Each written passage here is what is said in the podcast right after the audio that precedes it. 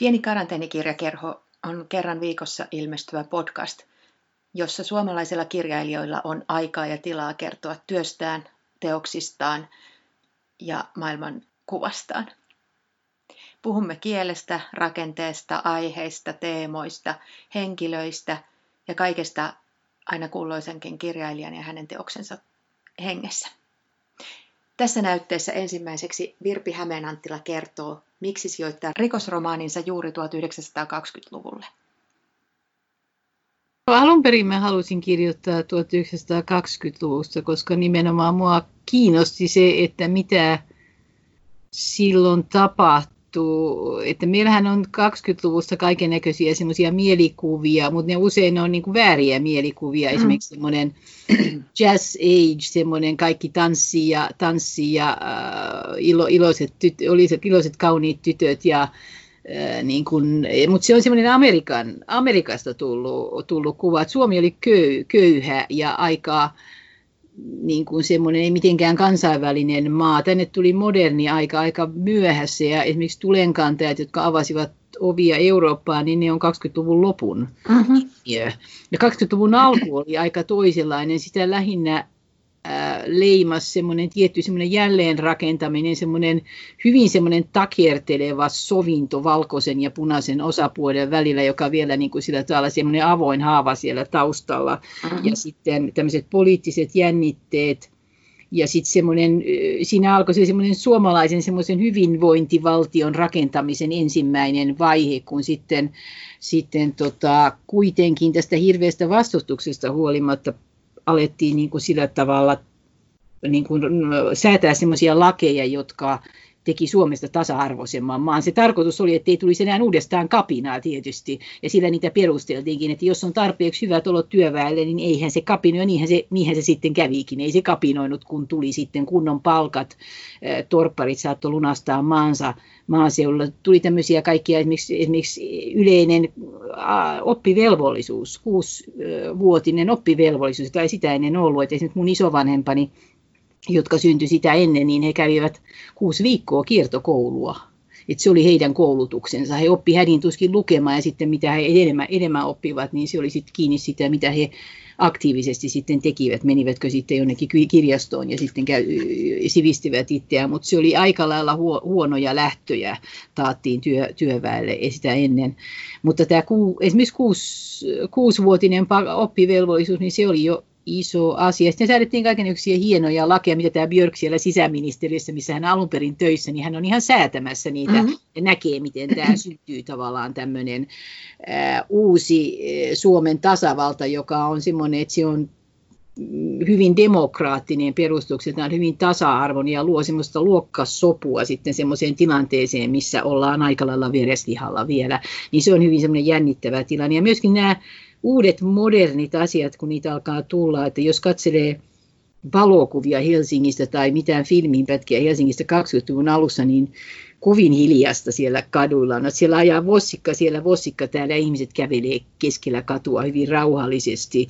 Ei näy automobiilia yhtään missään. Niitä oli ver- verraten vähän silloin 20-luvun alussa ja kaikkia semmoisia uusia vekottimia, mitkä oli niin hienoja, niin ei ne olleet vielä su- köyhään Suomeen tullut. Että gramofonitkin oli vaan semmoisia, että ne oli vaan rikkaimmilla oli varaa ostaa mm-hmm. Gramofoneja ja levyjä. Että elävä musiikki oli se, mitä kuunneltiin.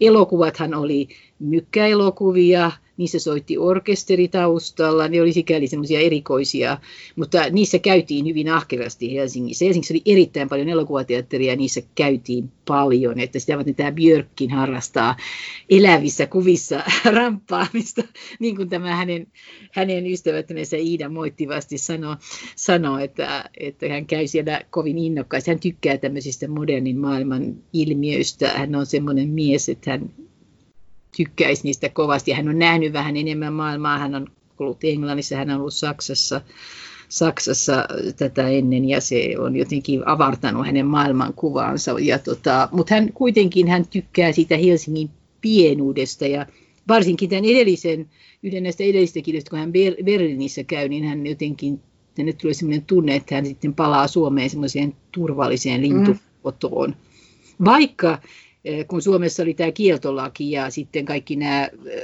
sodasta sotimista traumatisoituneet miehet ja aika paljon aseita kotona esimerkiksi, mm. niin se takasi sen kyllä, että 20-luku oli hyvin rikollinen ja väkivaltainen vuosikymmen. Seuraavaksi kirjailija ja kuvataiteilija Hannu Väisänen kertoo, miten hän tekee työtään, siirtyy kuvataiteesta kirjallisuuteen ja päinvastoin, ja miten meistä jokainen voi ottaa kaikki aistit käyttöön ja tehdä vähän elämästään merkityksellisempää. Veturi, kun se lähtee liikkeelle, niin sehän monta kertaa jauhaa ensin tyhjää. Mm-hmm. Veturin näitä renkaistoa. Ja sitten se, ja ajattelee sitä kun vanhan suomalaisen elokuvan sitä tuksutusääntö, tu, tu, tu, tu, ja sitten se nop, sitä alkaa kun menee vähän nopsemmin. Ja se on äh, ihan samanlaista, että, että sen yhdellä tavalla tämän Iso-Pekka Veturin saa liikkeelle, niin sille pitää antaa päivittäinkin aikaa. Se on silloin, että kun alkaa maalaamaan tai kirjoittamaan, niin siinä käytän samanlaista lainalaisuutta. Sillä tavalla, että ei saa tuomita itseään ennen kuin on tehnyt viisi tuntia töitä, suunnilleen keskimääräisesti. Että tota, siis ei heti sen ensimmäisen 20 silloin niin turhautuneena siitä, että menikin tuota päin seiniä, että ei tästä tule mitään. Vaan äh, siinä täytyy olla armollinen itselleen, että katsos ensin ne viisi tuntia. Kun joka tapauksessa tämä ukko-Pekka, että se lähtisi liikkeelle, se tarvitset sen viisi tuntia siihen. Että sulla tulee käsitys siitä, että sitten okei, okay, tämä meni, tästä päivästä ei tullut mitään, tämä huono päivä, mä en, mä en lämpene. Mm. Se on, mä en lämpene. Mun aivot ei lämpene. Ja semmoinen, mulla on sellainen pieni harjoitus aina kun oli kyse maalaamista tai tota, kirjoittamista, että mä yritän, mä pidän hetken semmoisen, niin kuin, ei sen tule, mä, mä, mä meditoin, mutta tota, semmoisen keskittymishetken ja mä yritän tarkkailla, siis ihan mä teen aktiivisesti, mä haistan nenällä, mä puristan sormenpäin, että, mä, onko kaikki aistit tallella. Ja sitten mä yritän vielä, että muisti on toimin, toimii, niin mä aletan itselleni joku muistitehtävän. Mainitse heti viisi 50-luvun amerikkalaista miesnäyttelijää. Pam, pam, pam. Robert Mitchum, Clark Gable. Ja tähän tapaan, tämmöisiä näitä, et, muistitoimia, tämä nyt on tässä no, näin. Ne on erilaisia muistitehtäviä. Ne saattaa olla italialaisia nykykirjailijoita tai 1400-luvun maalareita tai joku tämmöinen muistitehtävä myös. Muistin pitää olla siis paikan päällä makuaisti. Mun pitää muistaa, miltä maistuu esimerkiksi eilen paistettu sardiini tai joku vastaava. No. Että nämä kaikki, koska mikään aisti ei saa olla, niin kuin, mikään aisti ei ole toistaan huonompi ensinnäkin. Ja, ja, ja tota, se on, kirjoittaisi tai hirvittäisi, että, että, tommosia, että, mä, että mä saisin mun lauseista rikkaita ja kiinnostavia ja mun mielestä myös kestäviä, niin tota, siis tämä just tämä aistipaikan päällä ja ihan sama pitää sitten kunnossa ää, silloin, kun mä lähden maalaamaan.